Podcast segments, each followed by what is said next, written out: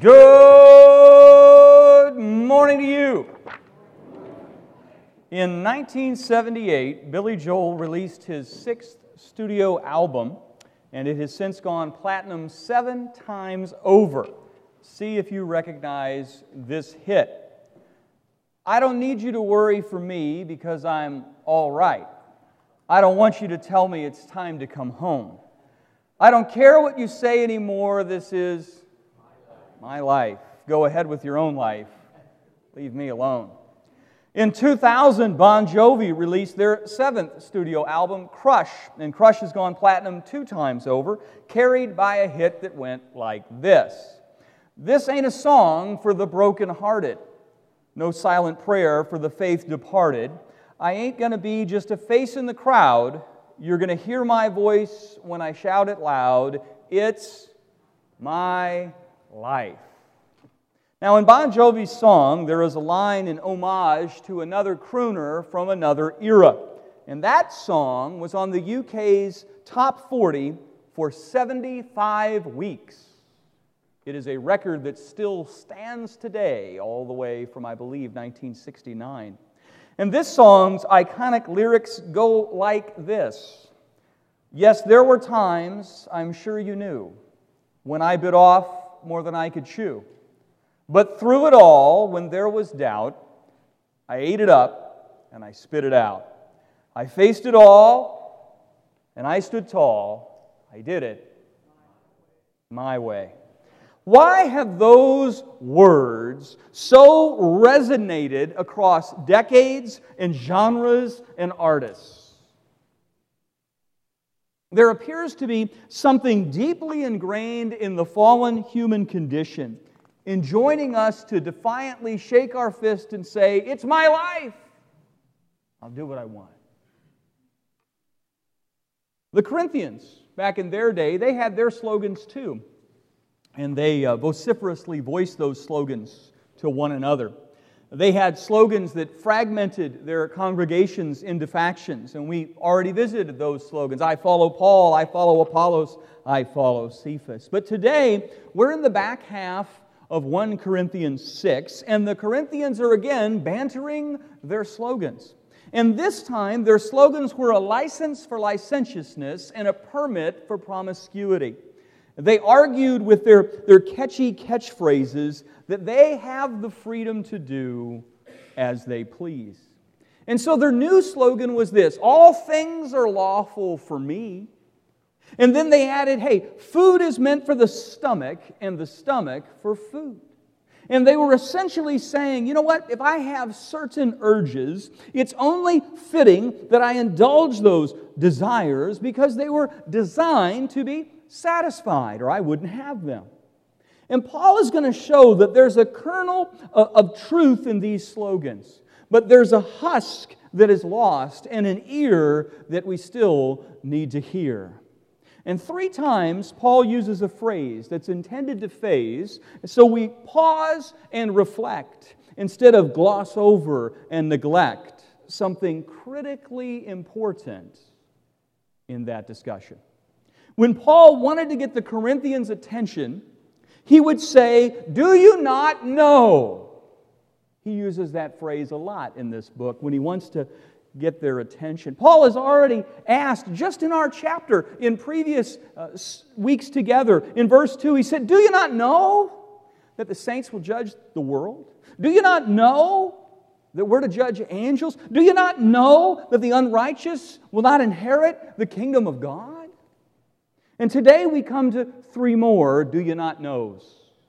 But sadly, it would seem that these were areas that were either unknown or at least unheeded by the carnal Corinthian congregation.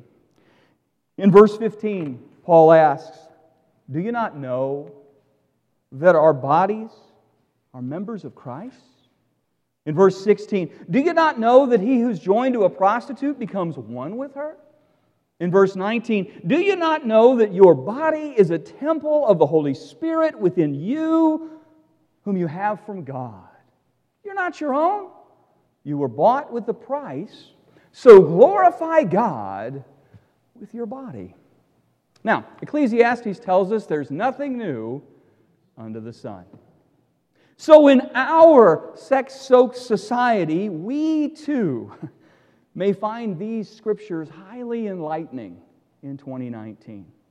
Given how riven our culture is with sexuality and sensuality, given how ensnared so many are today by sensuality, we will be spending the next several Sundays mining this sobering subject in the back of 1 Corinthians 6. And so I want to invite you uh, to pray for these four Sundays together in September. That this would be a powerful correction to the sensual infection that is causing so much destruction in our nation and in our congregations pray that, that, that this biblical information over four Sundays would spur us on to biblical transformation that affects our Mondays. Pray that we might no longer be conformed to the ways of this world and, and its broken understanding of our sexuality, and instead we'd be renewed in our minds so that we're able to discern the will of God regarding the stewardship of our sexuality. That we might embrace what is good what is acceptable and what is pure in this particular area. Pray that we might learn from, instead of have to live out, this New Testament proverb as a dog returns to its vomit and a sow that's washed returns to the mud. To do that, we must turn to the Word of God and that is in 1 Corinthians 6, starting at verse 12. 1 Corinthians 6, starting at verse 12. If you don't have a Bible with you, please use one of ours in the Blue Pew Bible. 1 Corinthians 6, 12 is on page 1214. And as you turn in the Word of the Lord, let's turn to the Lord of that Word and see about It's My Life. Where is it? Let's pray. Lord Jesus, as we spend September four Sundays on this subject. They get a brief break next week when Jason is with us, but then it's back. Lord, uh, wasn't my design to spend so much time in this delicate but needed subject, but it was your plan. You kept giving me more and more uh, material, uh, and so I pray that this material would wash us and recalibrate us. And we are so bent and so twisted and so inundated and so uh, repeatedly hammered by the blows of the culture and the lure of the flesh and the temptations of the devil uh, that uh, we need to remember that this is not new. There's nothing new under the sun. No temptation has seized us that is not common unto man. And we can see in the Corinthian congregation the drippings of the trappings of the honey that's meant to keep us stuck in the bear trap. So we pray, Lord, that you would release us by your Spirit, redeem us by your word, and help us to walk in newness of life. We pray this in Jesus' name. Amen. So the Word of God says in 1 Corinthians 6, starting at verse 12 All things are lawful for me, but not all things are helpful. All things are lawful for me, but I will not be dominated by anything. Food is meant for the stomach, and the stomach for food. And God will destroy both one and the other. The body is not meant for sexual immorality, but for the Lord. And the Lord for the body. And God raised up the Lord and will also raise us up by his power. Do you not know that your bodies are members of Christ? Shall I then take the members of Christ and make them members of a prostitute? Never. Or do you not know that he who's joined to a prostitute becomes one body with her? For as it is written, the two shall be one flesh. But he who is joined to the Lord becomes one spirit with him. Flee from sexual immorality. Every other sin a person commits outside of his body but the sexually immoral person sins against his own body. Or do you not know that your body is a temple of the Holy Spirit within you, whom you have from God? You're not your own, for you were bought with a price. So glorify God with your bodies. Now, the immediate context of our passage is verse 11. And in verse 11, we were reminded that as Christians, you were washed, you were sanctified, you were justified in the name of the Lord Jesus Christ and by the Spirit of our God. Now, friends, God's washing has a way of trickling down to our lowest points. God's cleansing doesn't just seek to sanctify our Sunday mornings, He wants to sanctify our Friday nights. In 1 Corinthians 6, we see that God isn't merely the Lord of our decisions in the courtroom, first part of the chapter, but also in our bedroom, second part of the chapter. Jesus desires and deserves to be the Lord of every recess of us, for we are His temples, and He signed the title deed to every facet of every believer by His own blood, didn't He? Therefore, Jesus doesn't just save our souls, He lays claim to our bodies. To put it more plainly, if Jesus is not Lord of all, is He our Lord at all? Because Lordship is kind of an all or none proposition. Well, we can't call Jesus Lord of our spirituality and not call Him Lord of our sexuality. Which brings us to point one today. The one point we want to hammer home in our time together in our first bit in this series in September on this seminal subject. Point one is this it's not a pointless sermon, you have one point, all right? Point one is this we need to understand that as believers, we're not our own. We have been bought with a price. That's the one thing we're going to put through today as a foundation for all we'll say in all the Sundays yet to come on this subject. We need to understand that as believers, we are not our own. We have been bought with a price. Now, God is not the author of confusion. So there is always a structure to every scripture. And today, our passage has what they call an inductive structure. That means it starts with a whole bunch of points that eventually filter down to the point. It's like an upside down pyramid. Stuff, stuff, stuff, boom. The big stuff.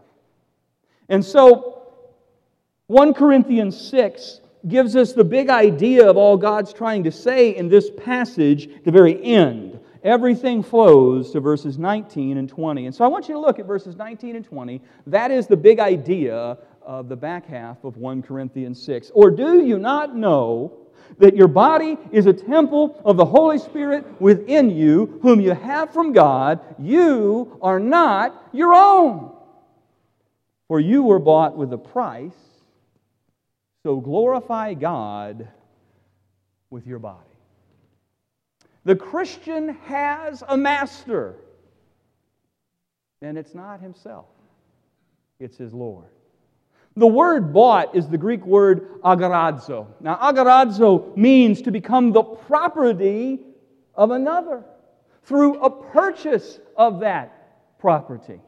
It's a word that alludes back to the slave market, where instead of mere money that purchased ourselves from slavery to sin and debt and, and death and the devil, but, but rather it's the blood of Jesus that was paid to release us.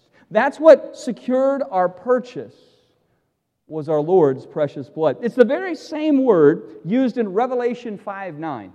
In Revelation 5 9, the Bible says, And they sang a new song, saying, Worthy are you, speaking of Christ, to take the scroll and open its seals, for you were slain, and by your blood. You agorazo, you ransom people for God from every tribe and language and people and nation. This concept of our being bought by the blood of God's one and only Son goes right to the very heart of the gospel. It's a Christian essential. Uh, we must not skip over this as, as incidental or inconsequential. No, friends, the blood of Christ in our redemption is vital. Ephesians 1 7 and 10, you might write it in the margin of your Bible. Ephesians 1 7 through 10 says, In Jesus, We have redemption through His blood, the forgiveness of trespasses according to the riches of His grace, which He lavished upon us.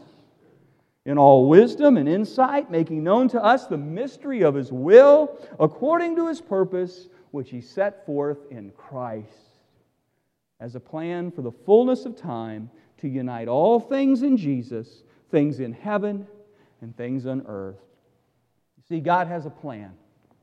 His plan for our redemption has been set in motion through the sinless life, the atoning death, and the victorious resurrection of Jesus Christ. That's the plan. That's the plan. That's the plan.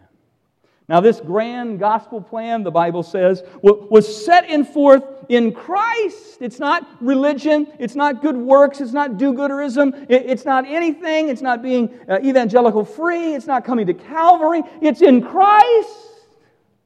And that plan started in Genesis and it continued on to Revelation.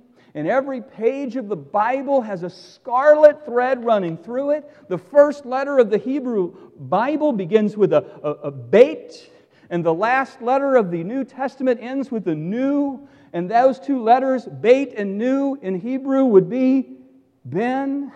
And Ben in Hebrew means son. You can go from the first verse to the last, and it's going to take you to one place, and that's Jesus Christ. And when you read the Gospels and it talks about Jesus Christ, every single one of the Gospels will spend at least 25% of its overall verses on one subject, the last week of Jesus, which takes us to the cross of Jesus, which takes us to the release found only through Jesus. Galatians 4 4 says this.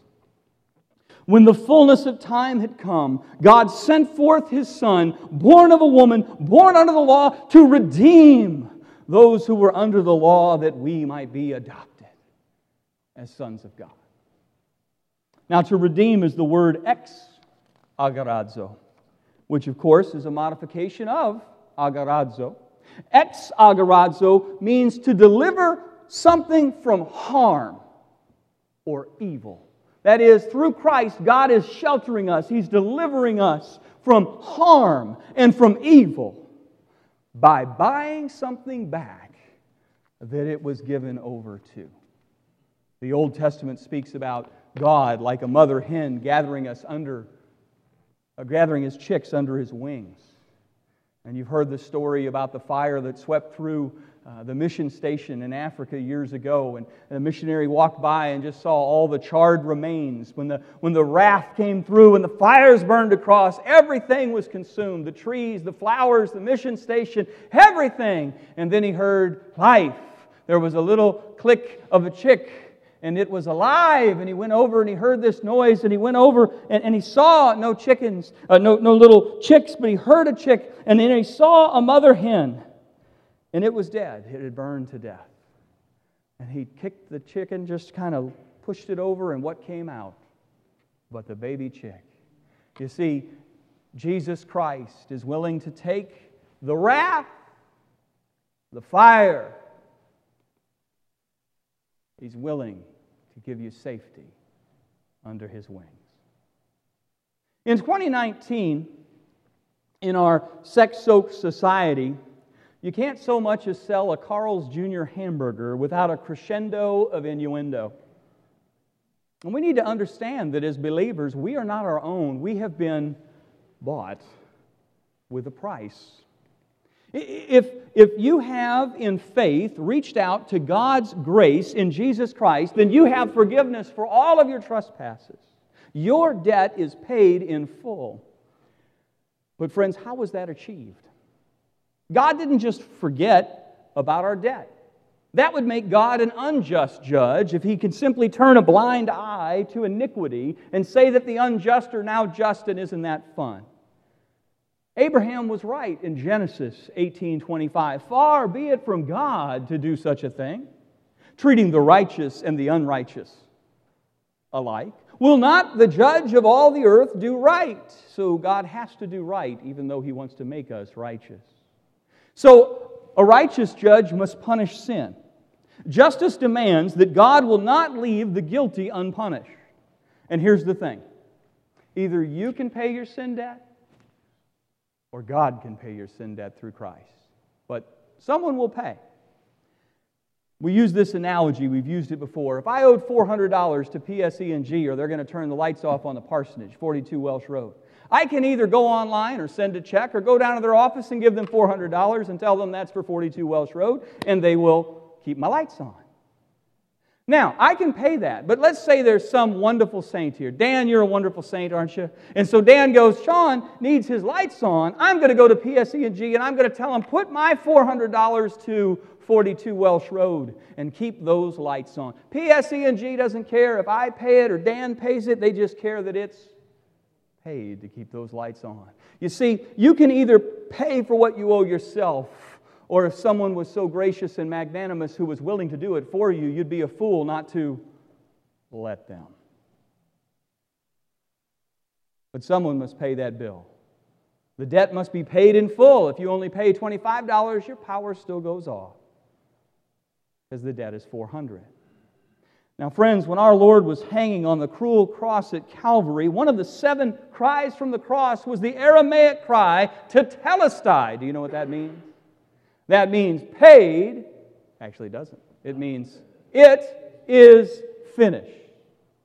It is finished. When Jesus hung on the cross, he said, It is finished.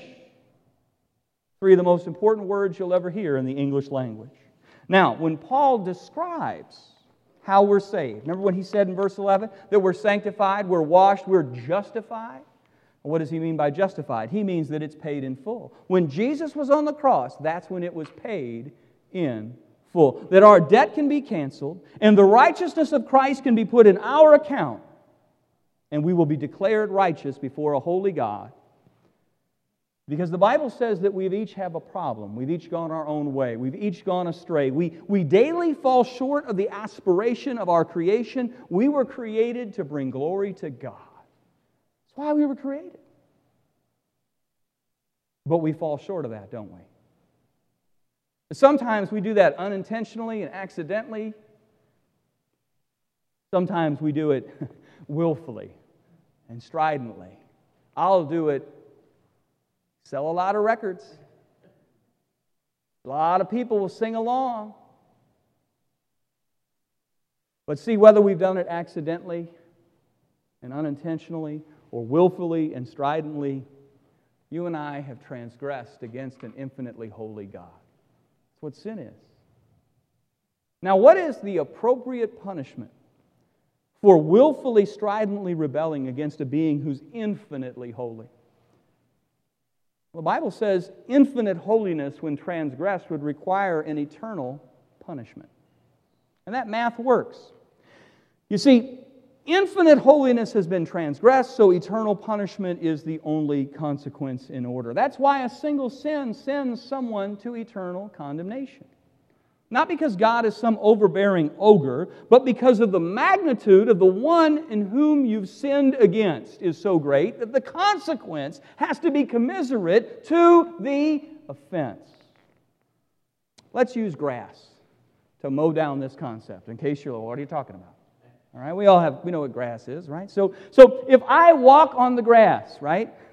and in the Marines, they had signs everywhere don't walk on the grass, right? And, and if you walked on the grass, someone would yell at you and tell you not to. That was pretty much what would happen. Maybe they'd have you do some push ups, but basically, if you walked on the grass, you would be told not to walk on the grass. I've transgressed against a sign, my punishment is rather small. Now, right here in Essex Fells, they like things neat and tidy, don't they? And so, if I decided we're not going to mow the grass at 42 Welsh Road, and, until my grass gets untidy and unwieldy and excessively lengthy, and these poor folks have to drive by in their nice cars and see this untidy lawn, eventually the town of Essex Fells would come a knocking. And they would levy a fine because the offense is now against the whole town and our property values. That's not okay. And so now it's gone from just don't do that to this is going to cost me something. All right? Suppose I grow another kind of grass.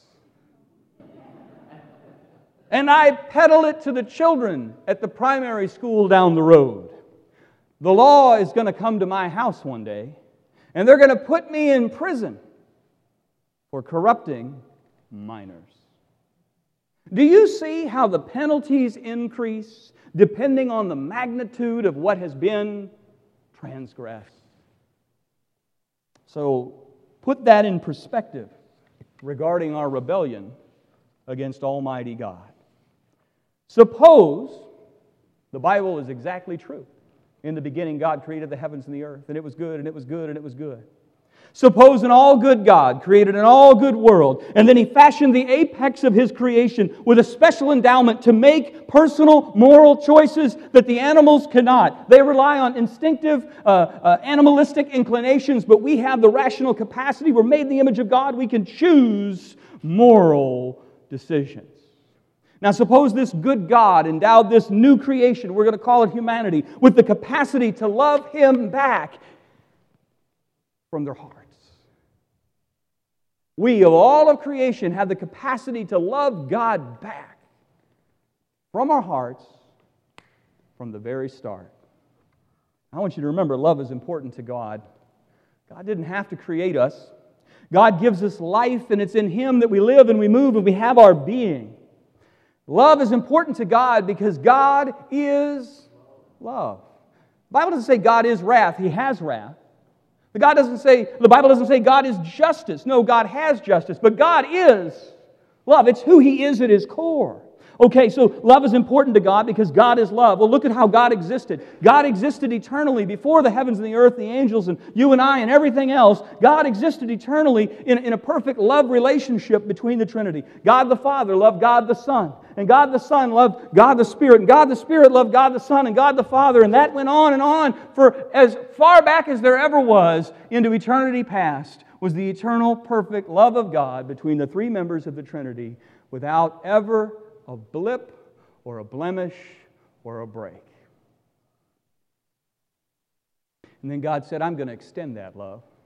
I'm going to take this wonderful, perfect, pure love, and I'm going to create a world out of love, and I'm going to create people out of love, and I'm going to invite those people to love me, and they wouldn't exist without me. So He created us so that we could love Him back. Now that's wonderful, that's beautiful, and now now enters something horrible. This creation made by love, this creation made in love, this creation made for love. Well, it made a terrible decision, a decision not to love. I want to do it my way. Jesus says, If you love me, sing me songs that say so. Nope. If you love me, write me Hallmark poetry so I know so. Buy me chocolates on God Day. No. He says, if you love me, obey my commandments. You know what, friends? That's a really fair way to gauge whether someone really loves you. Anybody can say how much they love you. But if they won't love you through their actions, you'll learn that their words are just words. A man can tell a woman that he loves her, but then if he runs around town on her, those words are sort of invalidated by her experience. Amen? Yeah. If there's a lack of obedience to love's exclusiveness, you have a right to say, Is this love? So God fully and beautifully and undeservedly loved us entirely. In love, He created us and He invited us to love Him back. And how did we do on that front? Not so good. Not so good. God put us in paradise. He gave us a perfect spouse, fit just for us. Like, I don't know how your spouse is, but that spouse was just right. And it was out of sight. He writes the first poem when he sees her. He puts us in a lavish garden laden with every kind of provision. And He gave us total freedom to subdue the earth and enjoy special times of fellowship, walking in the garden in the cool of the day with God Himself. And then He gave us a one verse Bible one verse. Enjoy everything. Do anything except just one thing. Don't eat from the tree of the knowledge of good and evil. Now, the very first time, the very first time we're ever tempted on that point, how'd we do?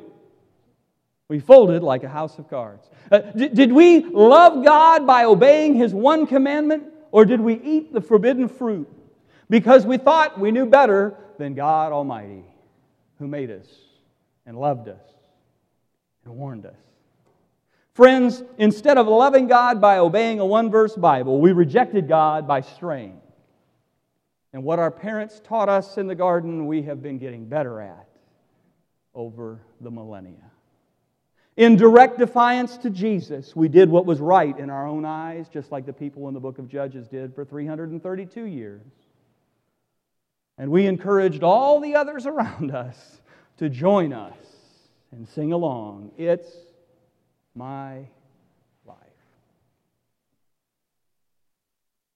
Well, rebellion of that magnitude, rebellion against an entity infinitely holy, would require a punishment that extends into eternity.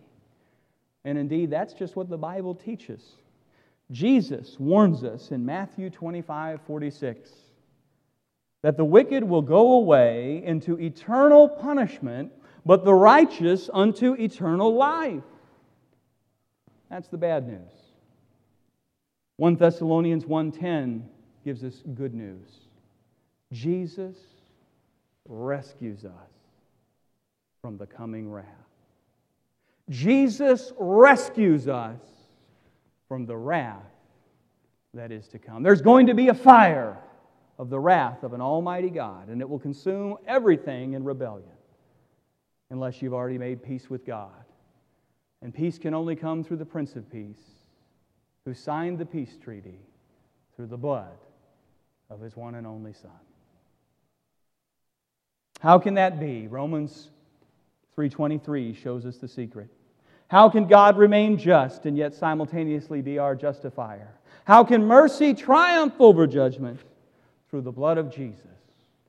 Romans 3:23 says, "For all have sinned and fallen short of the glory of God." That's what sin is, to fall short of the glory of God. You were created for his glory, and we've missed that. We can miss it by millimeters, we can miss it by miles, but we miss that.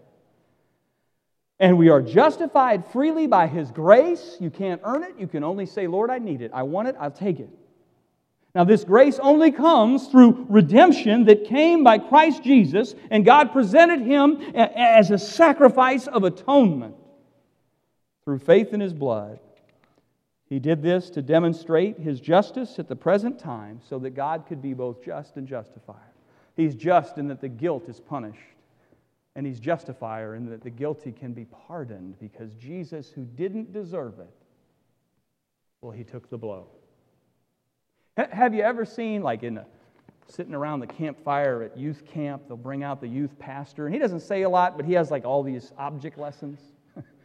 and, and one of the object lessons that actually works is they take a very soft egg and they bring a hammer, and they talk about the wrath of God coming down.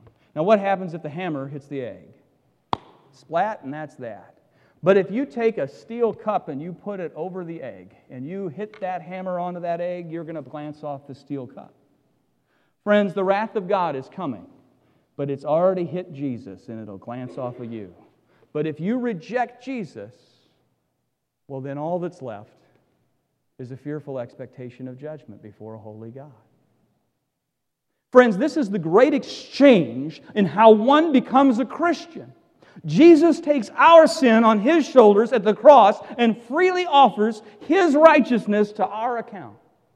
And in so doing, Jesus redeems us. He buys us back. Now, if Jesus purchased us, and if the purchase price was the precious blood of God's one and only Son, well, friends, you know what that means by application? We're not our own. We're not our own. We've been bought with a price, so we ought to glorify God with our, our bodies. The ransom was handsome, the price was gruesome. But this ransom leads to freedom. It's not a freedom to grieve our Lord and harm our witness. It's a freedom to glorify our Lord and, and, live in such a way that we become blameless and pure, and children of God without fault in a crooked and depraved generation in which we shine like stars in the universe as we hold out the word of life to those caught in the snares of death. You and I, as blood bought believers, are now the personal possession of God Almighty. That means what we do with our bodies is not left to us entirely any longer. Now, where was this written? This was written to the saints in Corinth. They're hearing these truths, and this is the world they lived in.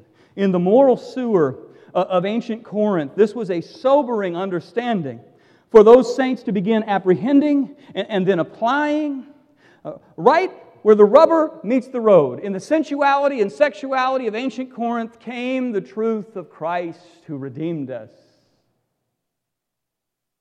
I want you to remember the, the Corinthians were surrounded on their way to church as they went around their day. Uh, every night, a thousand female prostitutes descended from the great temple of Aphrodite, beckoning folks to engage their basest appetites in, a, in, a, in, an affair they didn't call sensual or sexual, they called it spiritual. Come worship with us at the temple. Hey, friends, the devil knows how to hold a seeker service. Think about that. In the Old Testament, the devil knew that then too. In the Old Testament, Satan tried the very same thing with the Israelites. There were these sexual frenzies and orgies that would happen on the top of mountains to get the fertility god Asherah and Baal to, to be fertile and bring down the rains that would bring the crops. And so there was a seeker sensitive service in their day as well. What your fresh, flesh craved, you could do and call it worship in the Old Testament or in the New. And so here in Corinth are, are saints who are hard pressed by the, by the temple prostitutes of Aphrodite who are seeking worshipers nightly. Never, never stops, there's never a break. It just comes at you every day. Now, if heterosexual sensuality was not your orientation, Satan had other options. Alongside the temple of Aphrodite in Corinth was the temple of Apollo, and which sent out its homosexual male prostitutes out on the prowl each night as well. Didn't matter which flavor you needed, there was diabetes waiting for you at the ice cream parlor. Friends, there's nothing new under the sun. In 1964, the animals warned us about the house of the rising sun, which was the ruin of many a poor boy. And the writer says, And Lord, I know I'm one. What was true in Corinth is true here. In Corinth, it was these temples that would trip you up. Now, Corinth was a port city, and so it harbored many sailors seeking a night's liberty from the ship's restriction. And since there's nothing new under the sun, I want you to think about our cities that have historically been port cities. Uh, cities like New Orleans and San Francisco, paragons of morality in our history, right? Uh, remember that ancient Corinth was a destination city. People would come from all over the Greco Roman world every two years to see the grand Isthmian Games, and they would travel very far from the prying eyes of their wives. And today, people travel to Vegas to take in the shows and stroll the casinos. And, uh, but there's another side to Vegas, right? People like to kid themselves, and the city makes a pretty penny peddling this lie. What happens in Vegas stays in Vegas. But that's a lie. Friends, ancient Corinth was dripping with the whisperings of Satan's seductions to trip up even the blood bought saints of Jesus Christ. If only the Bible were relevant today. If only the Bible understood the world we contend with. If only Scripture could understand our modern world where you can't so much have as a commercial to sell a bar of soap to get clean without someone alluring in the shower making your thoughts dirty. In like manner, these Corinthians, friends, they had no respite from this. A temptation was all around them, it surrounded them, it constantly was pushed in front of them. Can you relate to that situation? maybe you've discovered that piped into our homes and indeed carried around on our phones is a teeming cauldron of anonymous seduction and every nuance of amorous temptation. our world and the Corinthians' world, not so different. Not so different. At least our temptations are mostly virtual. Theirs were actual.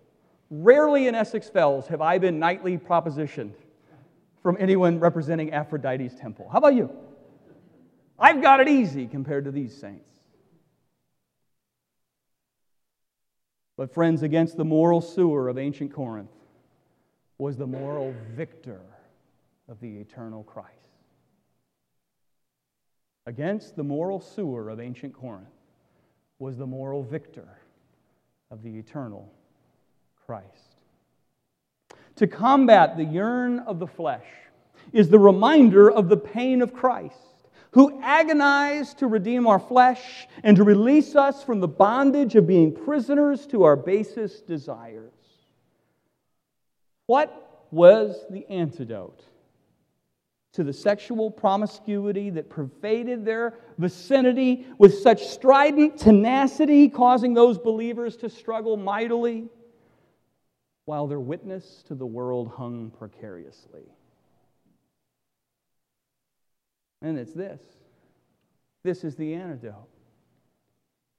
It's this simple statement of Scripture. Or do you not know that your body is a temple of the Holy Spirit within you, whom you have from God? You're not your own. You were bought with a price. So glorify God with your body. Friends, in a sex soaked society, God's remedy to rampant iniquity is the entirely biblical and utterly countercultural reality that the believer's body is for God's glorification, not just our personal gratification. Because that's how we think about it in 2019, right? God's Word teaches that our bodies are gifts that we're to steward.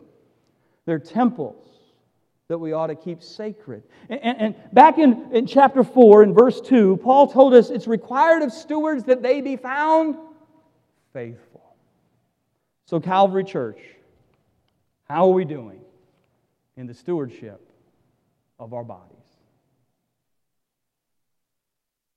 Now, God's message to the Corinthians, the same message he gave to the Romans. So, we're going to make a tour Go to the left of Corinthians and go to Romans 14 7.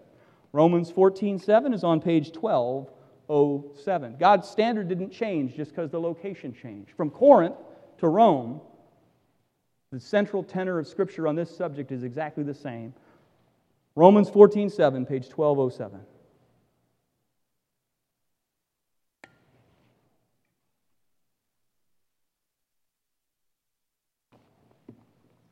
Romans 14, 7 says, For none of us lives to himself, and none of us dies to himself. For if we live, we live to the Lord, and if we die, we die to the Lord. So then, whether we live or whether we die, we are the Lord's. For to this end Christ died and lived again, that he might be Lord both of the dead and the living.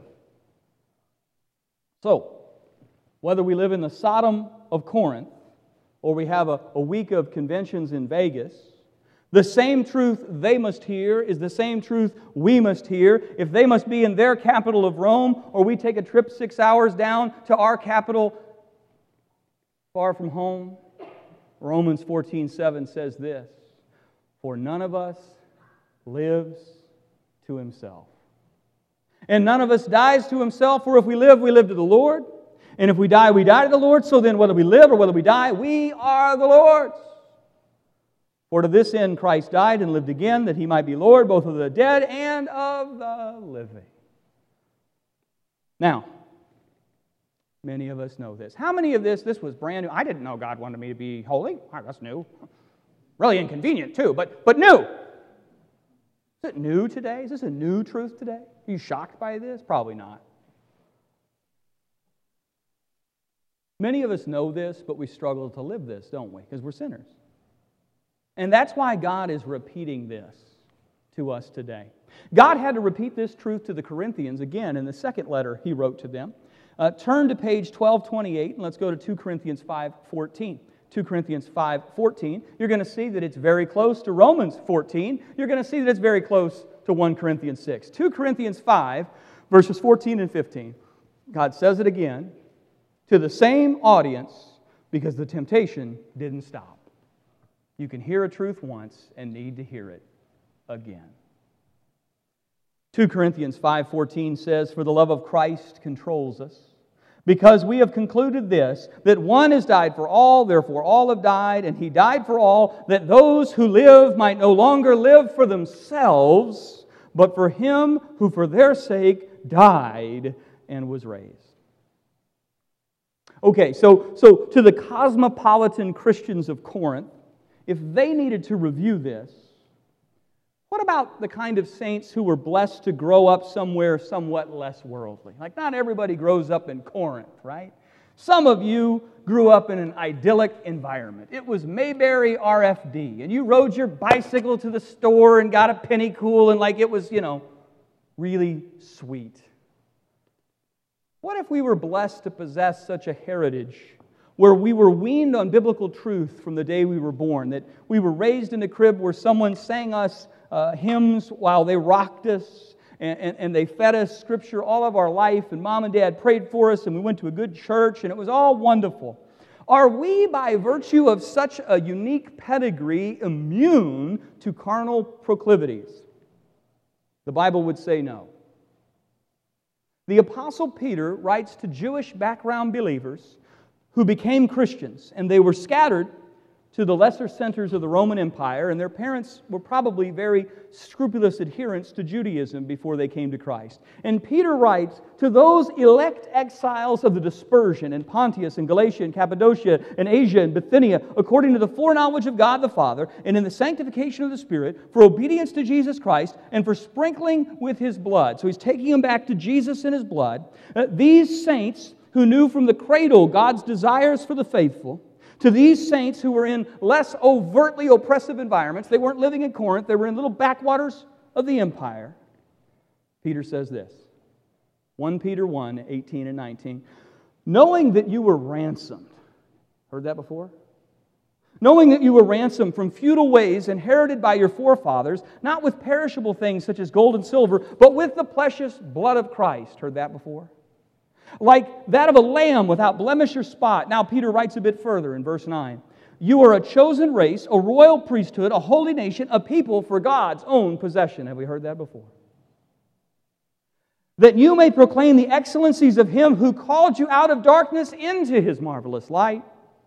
Once you were not a people, but now you are God's people. Once you had not received mercy, but now you have received mercy. Beloved, I urge you as sojourners and exiles to abstain from the passions of the flesh which wage war with your soul. Keep your conduct among the Gentiles honorable, so that when they speak against you as evildoers, they may see your good deeds and glorify the God on the day of your visitation. You see, not only are you a blood bought saint you belong to someone else? But what you do impacts how others understand the validity and reality of the efficacy of Jesus' death for you. The only Bible some people will ever read is our life. Does our life shine like bright stars in a wicked and depraved generation to the glory of God. Friends, over the next three Sundays, there are nine more principles to discover. But today, we just want to lay the foundation on this one principle. We are not our own, we've been bought with a price. So glorify God with your body. Let's pray. Lord Jesus, we thank you that your word is true and amen and there's nothing new under the sun. And we see again and again and again and again the same basic truths. no temptation has seized us except what's common unto man. And we see that, that what tripped up others trips up ourselves. And we pray, Lord Jesus, that you would help us to withstand the onslaught of our culture. What our flesh yearns for yeah, the stomach is made for food and food for the stomach. And, and you've made all of our being and, and all of our inclinations to have a, a, a satisfaction in Christ, but not a satisfaction in sin. And the devil masterfully tempts. And then the second we indulge, he then accuses. It doesn't start with accusation, he starts with the temptation. And then when we give in, he lambasts us with accusation. You are unworthy. God wants nothing to do with you. Don't go to church. Don't pray. He's sneaky that way. And so I pray that as we go to the Lord's Supper here in just a moment and we think about the blood of Jesus Christ, his body that was broken and his blood that was shed, I pray, Lord Jesus, that that if there are those being enticed, they would remember they're not our own, but that they were bought with a price. And if there are those who, are, who have made um, decisions that were less than your best, that you would remind them that tetelestai, it is finished, that you have put their sin as far as the east is from the west, and all we must do is confess and repent, and, and you will forgive us and cleanse us. And today is a new day. Today is the day the Lord has made. I cannot change yesterday, but I can change today, and that will impact tomorrow. And for some people, that will impact eternity. And so we pray, Lord, that we would walk worthy in this tricky, tough, tempting matter of our sexuality. We pray this in Jesus' name. Amen.